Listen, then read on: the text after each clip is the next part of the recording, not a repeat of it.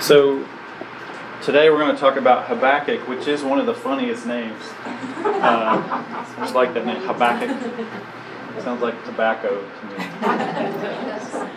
And I was telling somebody at a shower thing we went to last night that I was teaching on Hezekiah. I don't know how that came out. I said Hezekiah.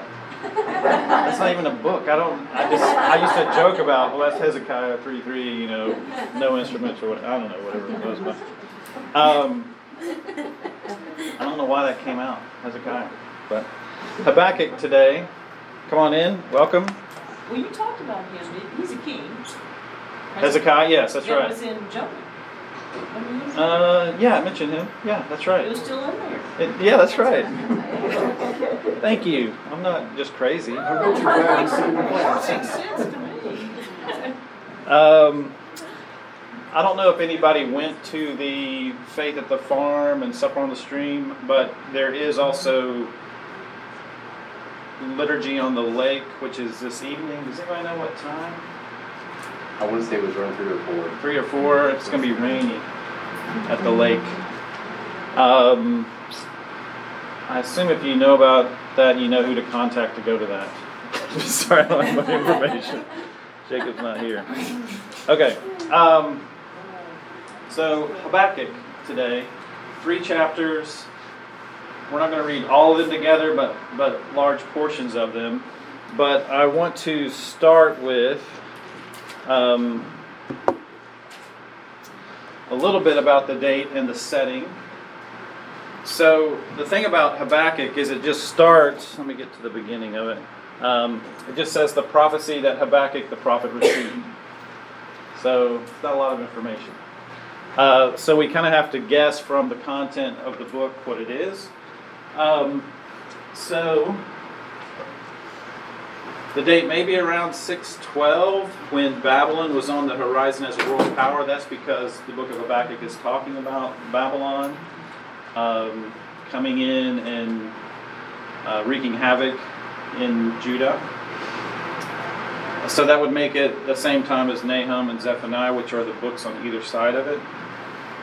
And sometime before the fall of Jerusalem to the Babylonians, so this is the, the one date to remember, if you remember any dates from the Old Testament, is 586 BC, because that's the date that the Babylonians come in and destroy Jerusalem. Uh, so that's kind of a key, big, huge event that we kind of use to date books based on how they talk about that.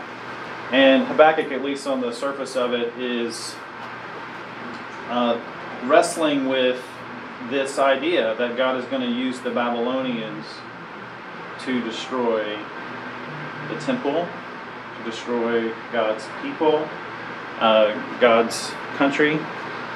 And so there are five sections to this book. Uh, so it starts off, Habakkuk complains to God about injustices being done within Judah. He's like, There's injustice going on, God. When are you going to do something about this? And then God says, ah, I'm going to bring Babylon, punish you. And he's like, Wait a minute, no, that's they're worse than we are. What, what are you? This is not a good plan. And then God says, Well, I'm going to judge them as well. And so then we have this ending, and I, we're going to talk a lot about the ending and get your ideas about this. Um, I guess I'm at a place right now where I really don't like the ending, but um, I'm going to get your get your take on that as well. I, I think I need to like the ending, but I don't really like it um, because it's basically God's got this. It's just trusting that God is in control. God's got it. You got to have faith. That kind of message. So, I'd like for us to read some of this together, and then we'll, I'll stop at certain places, and then we'll discuss.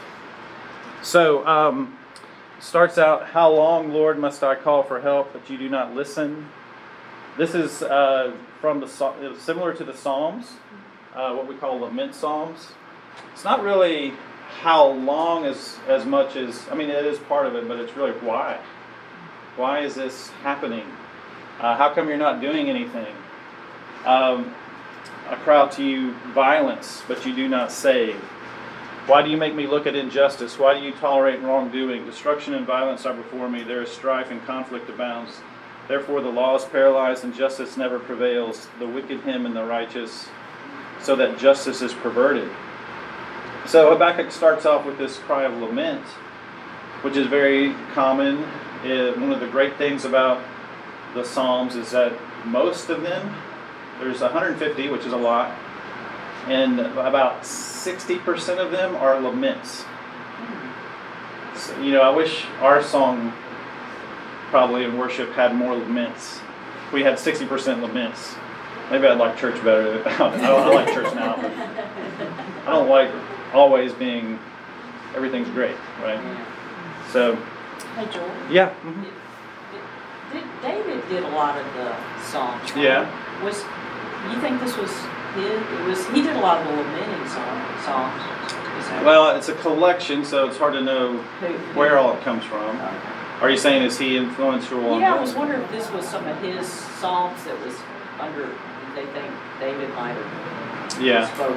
Well, I think there's a tradition. I mean, this Habakkuk would be pulling on that whole tradition, so it's pretty um, familiar whenever there's trouble going on to have that kind of prayer language, maybe something like that, some sort of standard prayer language. Yeah. George, I just wonder if maybe part of it is our propensity to complain has kind of subterfuge the the lament. Like we we want to complain about it, but not really acknowledge our own participation in that or our own like who's in charge. Because a lot of it, when you read David or when you read you know, the Psalm, sometimes you almost like are they complaining or are they they know but why God? You know, it's mm-hmm. there's there's that nuance there, and so I just wonder if we lean more on the complaining side, and so lament doesn't So are feel. you saying there's a difference between complaining and what? What's I think there's a difference between complaining and lament. Like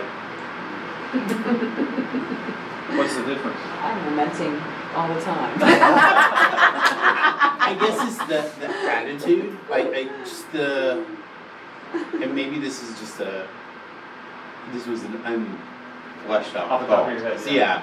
but I just wonder if, if, because lamenting, so much of lamenting, there comes to be a resolution at the end. Mhm, Yeah. Whereas with complaining, if you're complaining just to complain, you know, there is no there is no resolution. There is no, you know, even Habakkuk, you know, I'm still going to trust you, God. Right. And with with complaining, it's, you know, the world just needs to I straight up. Yeah. Uh, definition, a passionate expression of grief or sorrow. That's the lament. That's the lamenting, it's just the expression of sorrow. It- There is no there's one psalm that has no positive thing at the end, and that's the one I usually go to. I don't want any good like I'm Yeah. yet I trust you or anything. I don't want that. I just want the bad part. I want the complaining part. Well, you want to know it's But- okay to. Yeah, but it does affirm that that's okay to pray that way. Yeah, that's that's really good good thing to know. I did the same thing in church. I did the same thing today. I saw the little button. I thought I was going to the next chapter, and it started playing. Sorry. Very dangerous. Okay, so the Lord answers. I like the the NIV gives the heading uh, to kind of how we outline the book. It may not be in all your translations, but um, look at the nations and watch and be utterly amazed. For I'm going to do something in your days that you would not believe, even if you were told. I'm raising up the Babylonians. It may say um, Chaldeans, uh, alternate name for them. That ruthless and impetuous people who sweep across the whole earth and seize dwellings not their own, they are feared and dreaded people. They are a law to themselves and promote their own honor. Their horses are swifter than leopards, fiercer than wolves at dusk. Their cavalry gallops headlong. So, just a description of how bad they are, terrible they are, how uh, vicious they are. Uh, very powerful. So you can kind of tell that uh, Habakkuk is a reflection on what does it mean that God uses wicked people? How does God use wicked people to do to bring justice? Something like that. Um, so then Habakkuk says, Lord, are you not from everlasting? My God, my Holy One, you will never die. My Lord, you, Lord, have appointed them to execute judgment. You, my rock, have ordained them to punish. Your eyes are too too pure to look on evil. You cannot tolerate wrongdoing. Why then do you tolerate the treacherous? Why are you silent while the wicked swallow up those more righteous than themselves? So he's starting to, to bring this complaint that they're worse than we are. Um, why are you using people who are less righteous than we are to punish us? Um, he talks about, you know, their paganism. They sacrifice to their net. So the net, the fishing imagery in the Old Testament is used often for judgment of how God is going to judge people, like a fish getting caught up in a net. Um, is he to keep on emptying his net and destroying nations without mercy? So Habakkuk complains about using the Babylonians. And then he says, I will stand at my watch and station myself on the ramparts. I will look to see what he will say to me and what answer I am to give to this complaint or how he will respond to my complaint. There's a few difficulties in translation in this book. Um, so this Habakkuk is kind of about waiting, complaining, or lamenting, I should say, and then waiting to see what's going to be the response. Um, yeah. So then the Lord replied, You know, he sounds Yeah. like he's not lamenting at that point. To me, he sounds like he's, he's like, you're not doing the right thing. Yeah. He's questioning. Is that, that how yeah. you'd say it? Yeah. So he laments. Then he gets an, an answer that he doesn't like, and he's Uh, like, Yeah, "Now, now I'm not lamenting. I'm just saying that that's not right." like you Or you you're need to explain yourself, really. Yeah. Um, it's kind of like Job um, asking for a meeting with God to explain himself. So then God comes back and reveals that he is going to punish the Babylonians. Um, he says, and there's this idea of waiting here in Habakkuk, for the revelation awaits an appointed time. It speaks of the end and will not prove false. The translation there is difficult too, but it's something like, um, it doesn't mean it speaks of the end in the sense of what's going to happen at the end of time. It's the purpose or the goal of what God is doing. Will you kind of have to trust that there is a plan here that God is trying to bring about. Though it linger, wait for it. It will certainly come, and will not delay. How are you? Why are you waiting if it's not delaying? I mean, I'm wondering.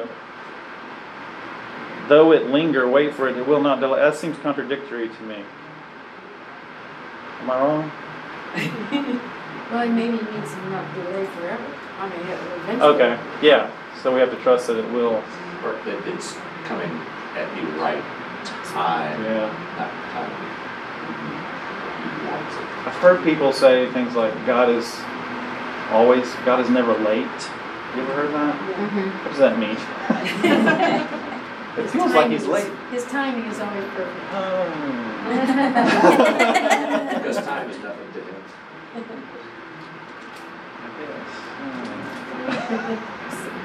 I'm more lamenting. I'm on the lamenting. I'm a fan of the lamenting part.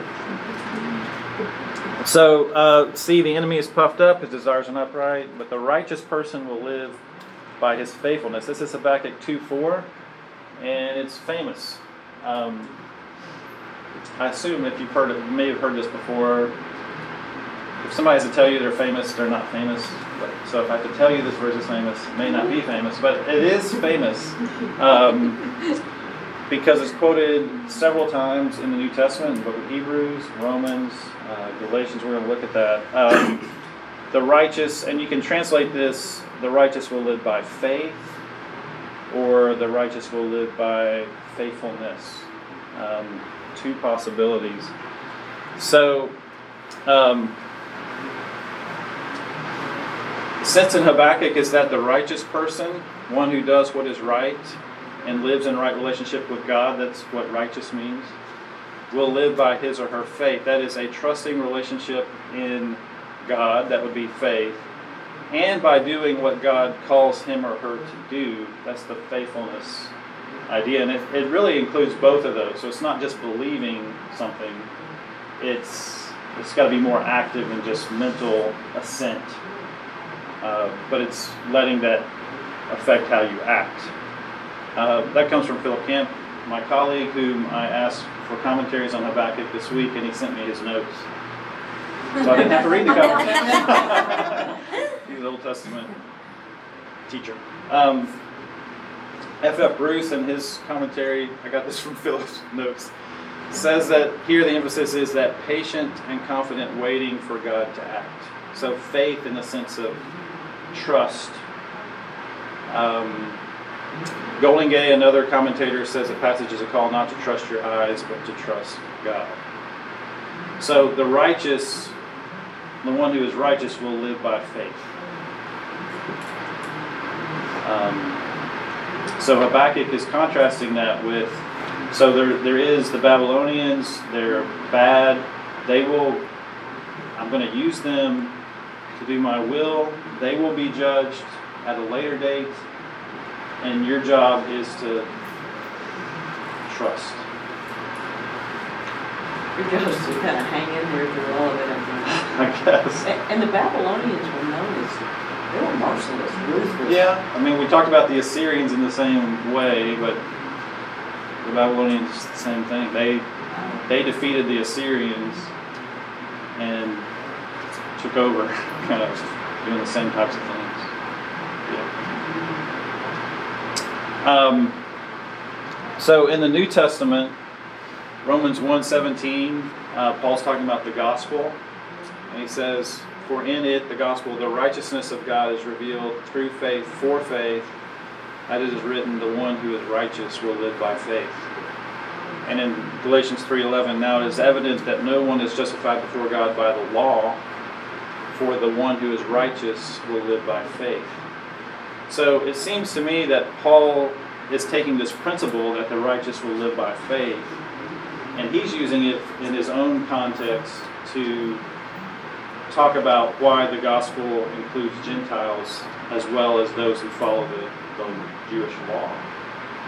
Um, and I haven't thought through this enough. To, I mean, I'm confident. My general way of thinking about how New Testament authors quote from the Old Testament is to assume that they know the Old Testament as well or better than I know it. And so when it a lot of people say, well, they take it out of context. And I think, in my experience, the more I've thought about what they're doing with it, I'm not. That's not my.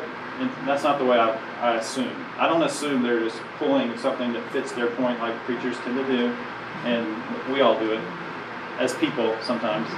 Um, so I think I haven't really figured out all the deepness of it, but at least it seems to me that this principle, I was taking this principle of Habakkuk that the righteous will live by faith, this sense of trust and faithfulness. And in the, the argument of Romans and Galatians, he's saying that it's our faith and our trusting in the faithfulness of Jesus and what he did in the gospel that then allows us not to be have to be Jewish, have to be follow the works of the Jewish law as as the people in his congregation were saying. I mean, there were it was kind of new times, and they were like, no, the Gentiles they got to be circumcised, they got to keep the Sabbath, they got to keep the food laws. And Paul's saying, no, you're not understanding. God's whole plan was it's always been by faith, from faith to faith. He goes back to Abraham. Says Abraham was declared righteous when he trusted. Habakkuk says the righteous will live by faith. So he contrasts it to works of Torah. I think that, I don't think Habakkuk had that particular nuance in mind, but I still think the principle applies.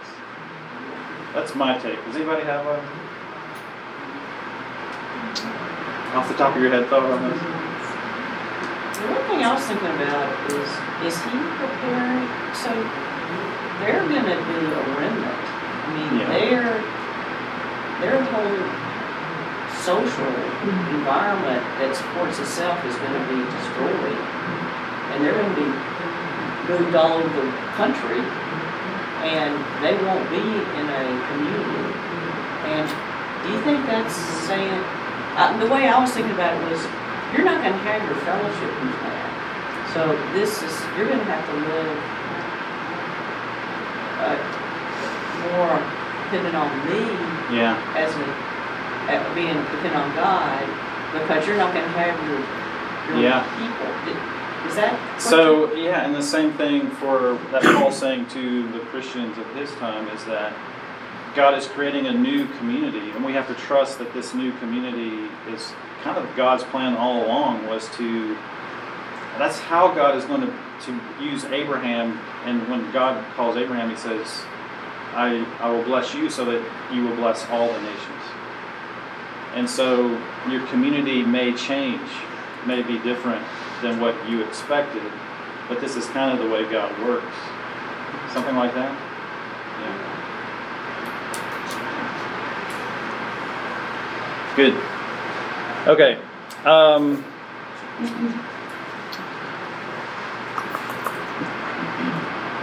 so he goes on to talk about um, the Babylonians and that he's going to this is what we call lex talionis in the Old Testament is that, you know, eye for an eye, tooth for a tooth.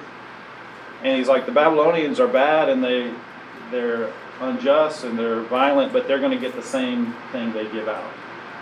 Um, I had a student on a discussion board the other day talk about, I believe in karma, big believer in karma. Ugh. I mean, I understand that. I mean, there is something to what goes around comes around. But I just said, well, there's no grace in karma because, but I, I like, I don't know, I like Lakshmana. It was better, I guess. I don't. Um, so you have shed blood, but your blood will be shed. Um, Woe to him who builds his house by unjust gain, setting his nest on high to escape the clutches of ruin. Um, woe to him who builds a city with bloodshed and establishes a town by injustice. Um, this verse 14, the earth will be filled with the knowledge of the glory of the Lord as the waters cover the sea, is also several times in Isaiah's, in, the book of Isaiah. Um, I don't know, is the water covering the sea? yeah, The sea or the? yeah. So, Isn't isn't that similar to what with Noah? Like waters. I mean, 'cause that's basically it rains so much that the water covered seas. so how does the water cover the sea? Well, the water is a sea, but I mean, it's just it covers all of it. And so God's glory is the plan is for that to cover the whole world. So the trust is that God will bring justice. Um, Martin Luther King says the arc of history is long, but it bends toward justice. Um, so that's that idea that it doesn't look just now, but the plan is that one day God's justice and glory will cover the whole world, just like the water covers the sea, which is it'll be everywhere. Um, something like that. Does that make sense? That's how I understand it. yeah. And then a lot of times in the Old Testament, the just um, the cup is a reference to the punishment. Like Jesus says this in the New Testament, "Let this cup pass from me." So it represents punishment, uh, drinking the cup that God gives you to drink. Um, and then he talks about them being worshiping idols. What value is an idol crafted by a craftsman or an image that teaches lies? For the one who makes it trusts in his own creation and makes idols that cannot speak. Woe to him who says to wood, Come to life, or to lifeless stone, Wake up. Can it give guidance? It is covered with gold and silver, there's no breath in it. And then another famous verse uh, The Lord is in his holy temple, let all the earth keep silent before him. Have you guys heard that one before? It's a song. Yeah, we had a song. There was a measure of rest in that song that we never completely got to because we're uncomfortable with that much rest and silence. And this is interesting, the context of this as well. Um, so, um, in contrast to idols being who are silent because they're not real, they're just objects. Silence is demanded before God, uh, who is alive and present. So there's a contrast. There's some sort of play on the idea of silence.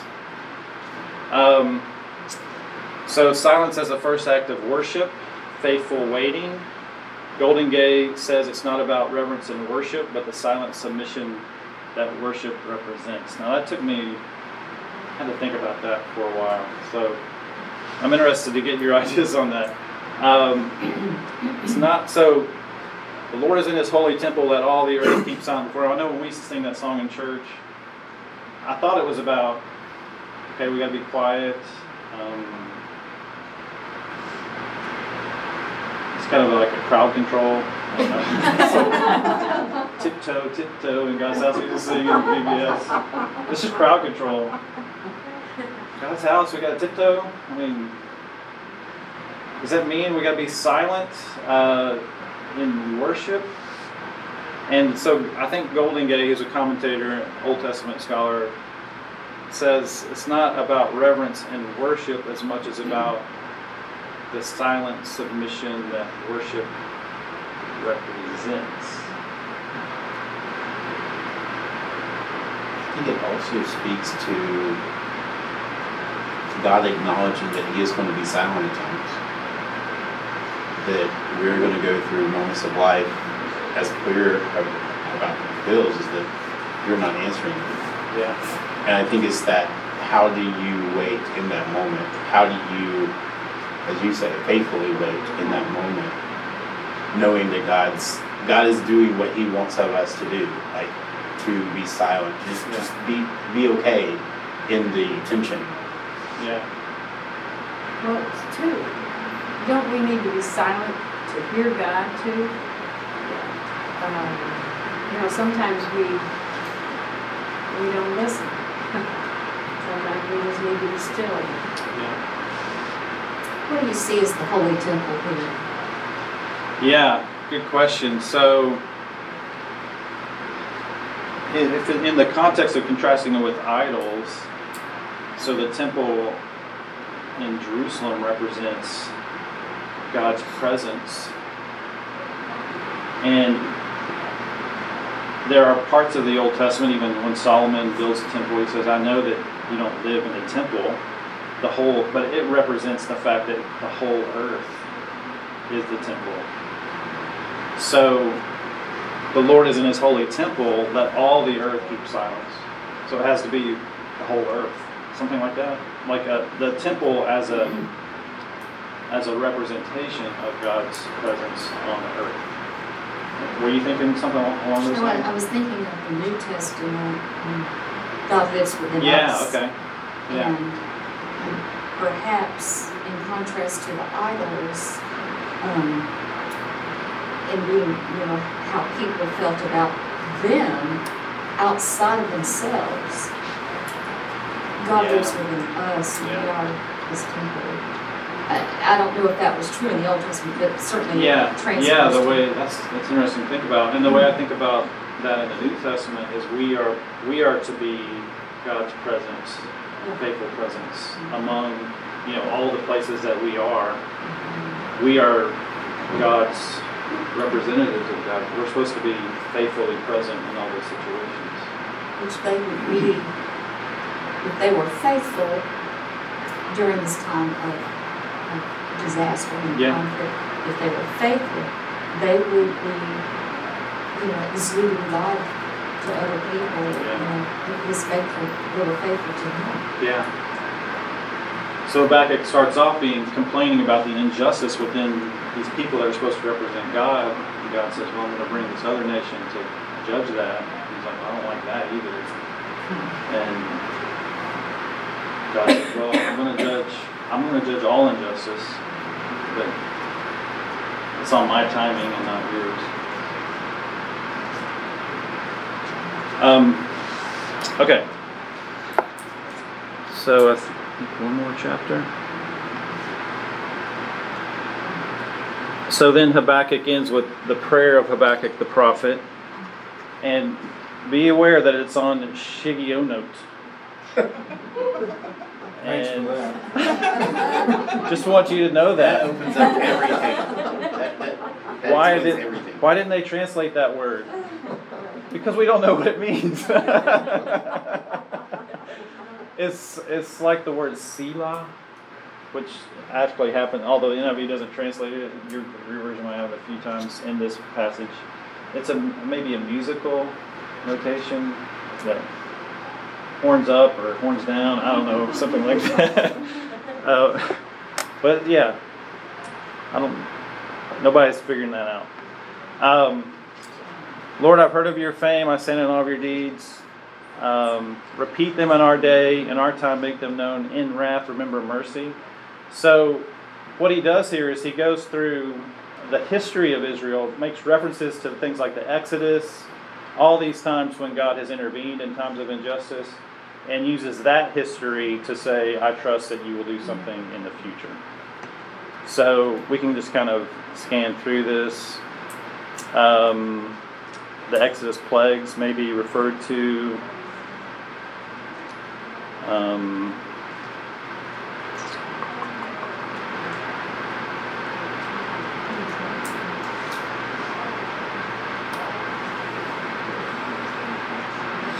the sun and moon stood still in the heavens. Um, so, all these different times when God has intervened in Israel's history. Um,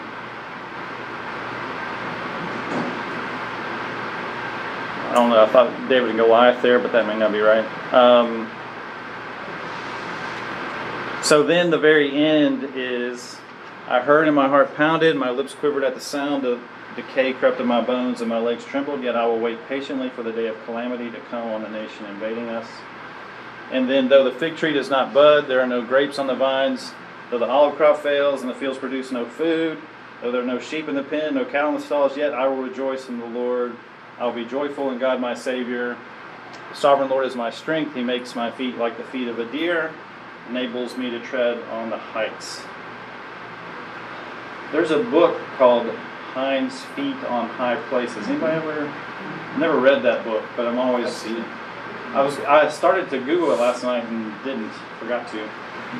Curious about, but I know that's like oh I, that's what this is from. Um, I'm always amazed that deer. The way I would have said this is deer can run in the forest at night and not hit a tree.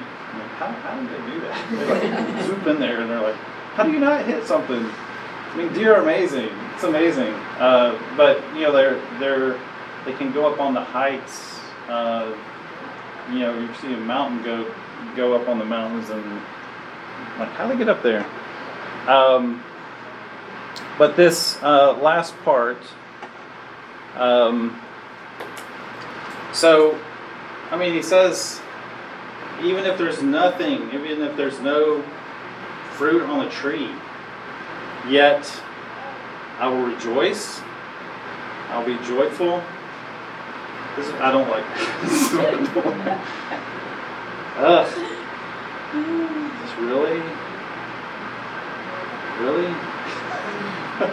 But I, I think, I, maybe I just look at all this through the life of David, and I think when, when his son passed away, and he was in sackcloth and ashes, and then once his son passed away, he got just, Yeah. you know, and it, it's not, it's not like he was happy at that moment. He just reached a place of acceptance. Yeah. And I, I, I think that when I rejoice in the Lord, we so often want to think rejoice of like the happy, be, mm-hmm. go lucky, mm-hmm. and I don't think that's what this is communicating. I think this is communicating, you know, I will still rejoice even though my heart is not there, and even though I am not emotionally accepting of where we are. I will still say, God, you are God, and I will rejoice in you no matter what happens. Yeah.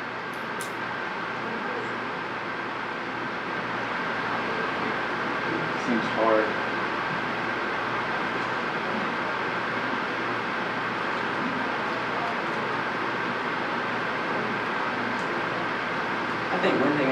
I mean, I, I love Walt Disney. I like that. I love Disneyland too. I mean, it's they do they do a great job of making our dreams come true. Magical moments. We have had so many magical moments. We went to Disney in the summer, like I'm like, wow, that was magical. Why can't we do this all the time? Yeah. What were you gonna say? Well, I like the movies because it leaves you with a good feeling in the end. Mm-hmm. And that is why I like to watch movies. Um, but one thing that does seem positive, I mean, I, I sure don't want any kind of calam- calamity or pain, but it, there's another thing that says when a door shuts, a window opens. And that, that seems true to me in my life Okay. when you're within, there's a lot of bad things happening, and yet you survive. Yeah. And so I do understand that. Yeah. Yeah. I wouldn't pick No, no, you won't. We don't desire that. Um, yeah. I feel like this goes back to the foundation of faith. And even though I don't have, you know, I may not have anything, but I still have an underlying faith that I can say, yes, I will rejoice because I still have God. Yeah. I may not have anything else, but I still have God. Yeah. And I think all of us have been in situations where we feel like God maybe has forsaken us, whether it in tragedies or uh, unfortunate circumstances or whatever. And you can live with that as long as you still have the foundation of faith in God. Yeah. And that's when faith is most active. It's when it's most relevant, I guess. Yeah. Is it possible? Is there a way in in the original text for us to know maybe the tone in which he's responding? Because a cynical person could see this as I'm not happy about any of this is going on, but okay, I'll wait patiently. I, I mean, there there can be a, reading of it that's very cynical, of Yeah. pouting of almost, all right, I'm going to do what God tells me to do, but I'm not happy about it. Yeah. And I think it's, I think this is, like, I'm, that reminds me of Jonah because there is some similarities here where Jonah goes out to the mountain and waits to see what's going to happen to Nineveh. But he's more pouting because of what he actually does pout. You know, I'd rather die than live, but this is the way it's going to be. Um, so I get this as more of a positive side of the waiting, and not not a cynical. I'll just wait and see what happens. But um, trusting on the history of what God has done to say God's going to do something. But you know, sometimes people who have gone through a lot and they feel like God has left them and there's nothing left, you know, they turn from God. But many times people who have nothing left turn to God. Yeah. And that's where the deathbed confessions and the, and you, you think of the, who was the Christian woman that lived through the Holocaust, you know. Yeah, Corrie ten Boom. Corrie ten Boom. And, um, it- you know, so many times, when everything we've had and the good stuff is stripped away, there is nothing but that. Yeah. And I know in Jewish history, this book of Habakkuk would have been significant in, in the Holocaust and concentration camps. I'm sure this type of prayer would have been su- I mean, sustaining. And even with Corrie Ten Boom, she struggled with forgiveness. Like, I mean, Yeah. there's a an amazing story where she met one of her and she acknowledged him but then moved on. Like she could Yeah. not just act like everything. She couldn't have Yeah. a Disneyland, Right. which she could not provide that for him. Isn't that kind of what poor in spirit means? Is when you just completely, Yeah. that all your dependence is on God. It's Yeah. like what, what uh, Heather was saying, you just, there's nothing else. Yeah. And uh, you rely on God, depend. So Habakkuk uh, strikes a blow against the health and wealth and against the God is our snap machine in the sky that we pull, the, we say the right prayers and we get what we want. Um, that view of God, that God's on my One of the things that's important to me is the, um, all these challenges and things that are being presented or that may happen. It may not be to each and every one, uh, it'd be different things for different Yeah. people.